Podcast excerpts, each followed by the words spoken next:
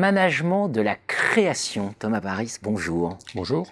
Thomas Paris, vous êtes chercheur au CNRS, vous êtes professeur affilié au groupe HEC Paris, et vous êtes ancien élève de l'école polytechnique. Et spontanément, on pense, on n'associe pas le management de la création à l'école polytechnique. On a peut-être tort d'ailleurs. La recherche non plus d'ailleurs. Hein. C'est que, en tout cas, le, le fait de se lancer dans la recherche. Alors, je ne sais pas si on a tort ou pas. Moi, je vais, je vais vous répondre sur euh, comment moi je les associe. En fait, je suis rentré à, à Polytechnique euh, sur un parcours assez classique, mais avec une envie chevillée au corps de faire du cinéma. Euh, et donc, en étant à l'école Polytechnique, je voulais faire du cinéma. Et la suite de, mes études, de mon parcours, je le voyais dans cet univers-là. Ce qui m'a amené à faire, faire une thèse autour des activités de, création, notamment le cinéma et la musique, euh, et de prendre goût à la recherche par la suite. Alors maintenant, euh, est-ce que, j'ai changé radicalement de direction? Je ne pense pas, parce que quand on, quand on s'intéresse au cinéma, quand on est passionné comme je pouvais l'être, euh, on peut avoir tendance à regarder les choses sous un angle très subjectif. Et l'école polytechnique est une école euh, scientifique où on essaie de regarder les choses sous un angle beaucoup plus objectif. Donc ça m'a apporté cette dimension-là et j'ai été obligé, ou d'ailleurs c'était assez fertile, de d'oublier un petit peu la passion que je pouvais avoir pour ces secteurs et de regarder les choses sous un angle beaucoup plus concret, pratique, euh, et c'est ce, qui a donné lieu à mes, travaux depuis. Un ouvrage chez Pearson, Manager la créativité. Je sais que créativité, c'est un terme que aujourd'hui euh, vous récusez un peu, c'est-à-dire vous dites c'est la création, il faut appeler un chat un chat. mon problème c'est la création, c'est pas la créativité. Voilà, notamment parce que la créativité, je ne sais pas trop dire ce que c'est, parce que quand on parle de créativité, il y a une dimension de, de, qualité de la production des idées qui sont, qui sont générées. Or, la caractéristique première quand on s'intéresse à la création, c'est que ce qui est généré, ce qui est produit, les idées et la production, n'a pas de valeur objective. Euh, et donc, on ne sait pas mesurer ça. Et donc, à partir de là, moi, ce, qui, m'intéresse, c'est de regarder des choses très, très concrètes. C'est l'activité elle-même. Et l'activité, c'est l'activité de création. Euh, et je suis beaucoup plus à l'aise avec ça parce que je sais de quoi il s'agit, je sais où la trouver. Euh, des activités créatives qui portent une dimension de créativité, ça implique une, une, forme de jugement de valeur. Et ça nous met dans une situation un peu compliquée pour aller identifier les situations qui nous intéressent. La création, on sait où elle est. Il y a une quinzaine d'années, peu près que vous débutez cette recherche sur, euh, sur la création et notamment par la création d'un séminaire.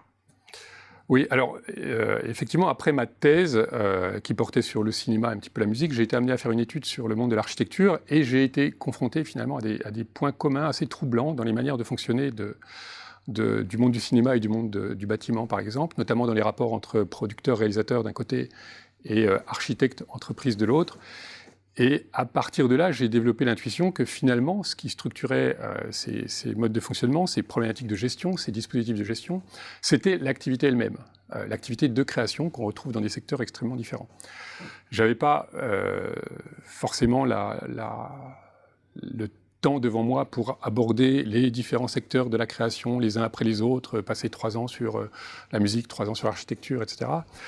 Et donc une stratégie, ça a été de dire je vais monter un séminaire qui intégrera cette dimension comparative, donc qui permettra d'aborder euh, les différentes activités de création dans leur, dans leur ensemble, pour identifier des points communs, des caractéristiques structurantes, euh, et puis ensuite, euh, ce qui permettra peut-être d'aller faire des études un peu plus approfondies sur un, un secteur ou un autre. Mm. Et tout ça s'est avéré extrêmement fertile, de, de, mon point de vue en tout cas.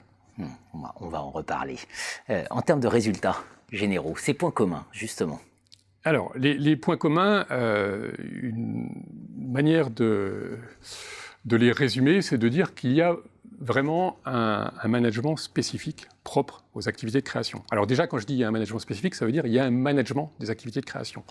On, on, on vient d'une culture, disons, ou d'une vision de ces activités qui est encore imprégnée d'un modèle romantique et le modèle romantique, c'est quoi? C'est un auteur, un artiste tout seul dans sa chambre de bonne, qui crève la faim si possible, mm. euh, et qui, a, qui attend l'inspiration, donc dans une espèce de, de, mouvement avec quelque chose qui se passe euh, au-delà, un peu mystique.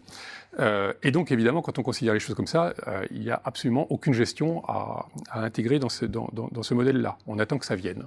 Et le génie euh, parlera à un moment donné ou pas.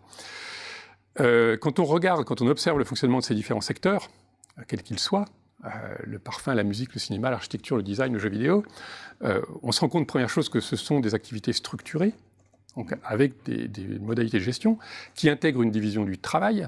Euh, et ça, c'est presque étonnant, puisqu'on a souvent en tête l'image d'un créateur tout seul. Euh, et donc ça, c'est des, premières caractéristiques qu'on peut observer dans ces secteurs. Et quand on va un petit peu plus loin, j'évoquais tout à l'heure des modalités de gestion singulières, on se rend compte que ce sont des secteurs dans lesquels euh, on reconnaît l'abondance. Euh, on est quand même de plus en plus dans n'importe quel secteur euh, et dans n'importe quel contexte de management, dans une recherche de l'efficacité, de l'optimisation.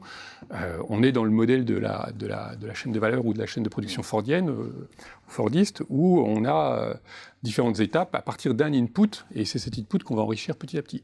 Le, le mode de fonctionnement des activités de création n'est pas du tout celui-là. On a énormément d'influx, d'input, d'intrants, euh, et au final, on va produire un certain nombre de choses euh, avec une forme de déconnexion, ou en tout cas d'acceptation euh, de ne pas savoir ce qui se passe entre ce qui rentre et ce qui sort. Ça traduit aussi le fait que ces secteurs, ces activités, ces, processus intègrent la notion d'échec, acceptent la notion d'échec. Ça fait partie des processus de création.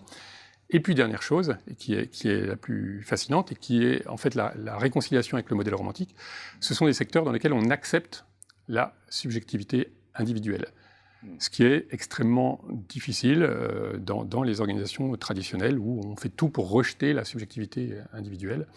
Euh, on se retranche derrière des comités, on se retranche derrière des outils, on se retranche derrière des chiffres, euh, et on nie complètement cette dimension de, subjectivité, individuelle, hmm. qui est sans doute l'élément le plus structurant qu'on peut observer dans ces activités de création. Ce séminaire de création a donné lieu à des comptes rendus? Oui. Euh, absolument passionnants. Voilà. Comment on les trouve, ces comptes rendus?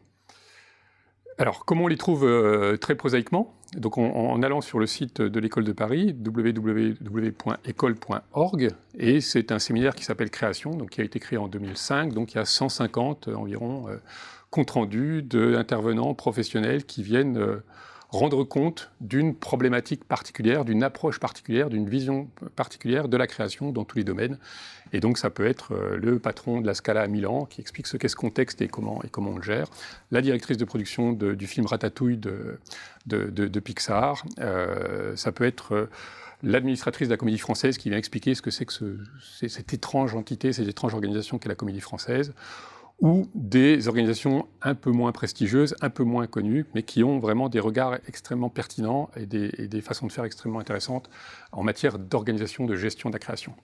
Je vous retrouverai pour euh, deux interviews où on évoquera euh, typiquement deux de ces comptes rendus. Voilà, l'un d'Éric Rochon, une intervention d'Éric Rochon, qui Éric Rochon, c'est le Bureau des légendes. Hein, c'est le showrunner du Bureau des légendes. Le Bureau des légendes. Et puis Thierry Lhermitte.